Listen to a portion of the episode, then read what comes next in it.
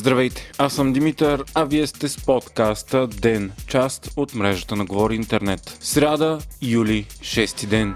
Две тарифи за ток, парно и вода, по-ефтина базова и по-скъпа за разточителните потребители. Това са част от идеите на кабинета Василев, до чиято проектопрограма е получила достъп дневник. Цялата програма е основана на над 40 закона, които трябва да бъдат прияти до януари 2023 година. Проектопрограмата включва много социални придобивки, като повишаване на стипендиите на учениците и студентите, безплатни учебници за ученици до 12 клас с нисък социален статус и увеличение на някои пенсии. В енергетиката се предвижда ускоряване на изграждането на нови ядрени мощности, както и преминаването на АЕЦ Козлодуй към альтернативно на руското ядрено гориво. Също и продължаване на диверсификацията на гъста. В инфраструктурата основните акценти са довършването на магистрали Струма, Хемус и Черно море, както и строежа на мостове над Дунав. Други акценти на програмата са подготовката за приема на еврото, извеждане на финансовото разузнаване от ДАНС, провеждане на избори за нови членове за Висшия съдебен съвет и други. Освен това стана ясно, че наистина Бойко Рашков няма да бъде номиниран отново за МВР. Той ще трябва да поеме антикорупционната комисия.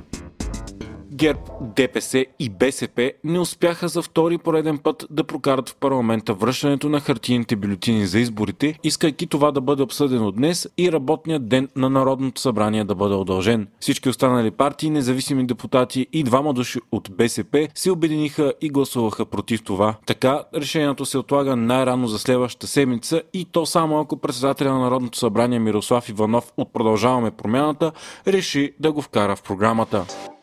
Ново социологическо проучване на Галъп, направено сред 1017 души, показва възход на управляващите в момента партии след последните събития. След като продължаваме промяната претърпя срив в доверието, по последни данни тя отново догонва ГЕРБ и ако изборите бяха сега, би имала 20,2%, с почти два повече от април. ГЕРБ пък с 21,5%. БСП биха били трета политическа сила с 11,5%, следвани от ДПС с 8,8% парламента. И въпреки думите на Костадин Костадинов, че партията му ще е първа политическа сила, Възраждане губи подкрепа и има 7,9% спрямо 9,4% през април. След тях ще са Демократична България с 7,1%. За сега изглежда, че в парламента ще има и една нова партия – Български възход на Стефан Янев с 5,4%. Има такъв народ на Слави Трифонов този път, обаче остава под прага за влизане в парламента. И въпреки, че Румен Радев остава най-одобрявания български български политик, той губи значително подкрепа спрямо април, когато са го одобрявали 51% от българите, а през юни едва 43%. След него най-харесани остават Кирил Петков и Асен Василев, следвани от Бойко Борисов, Корнелия Нинова и Христо Иванов.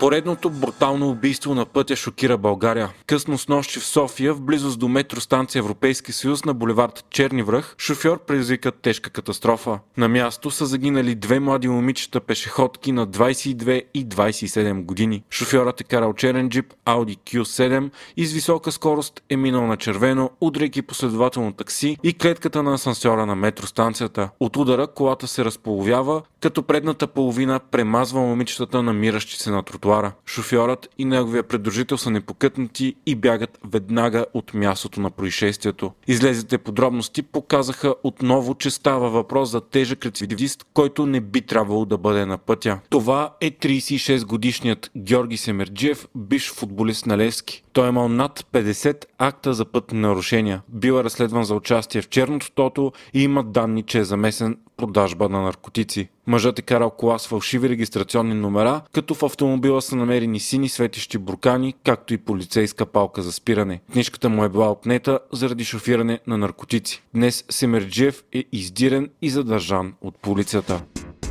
Вчера бе съобщено, че след извършени проверки вече са на лице всички обстоятелства за стартиране на процедура за премахване на незаконно изградения 200 метров кей край сараите на Ахмед Доган в Росенец. За това се похвали лично регионалният министр Гродан Караджов, както и шефът на партията му Слави Трифонов.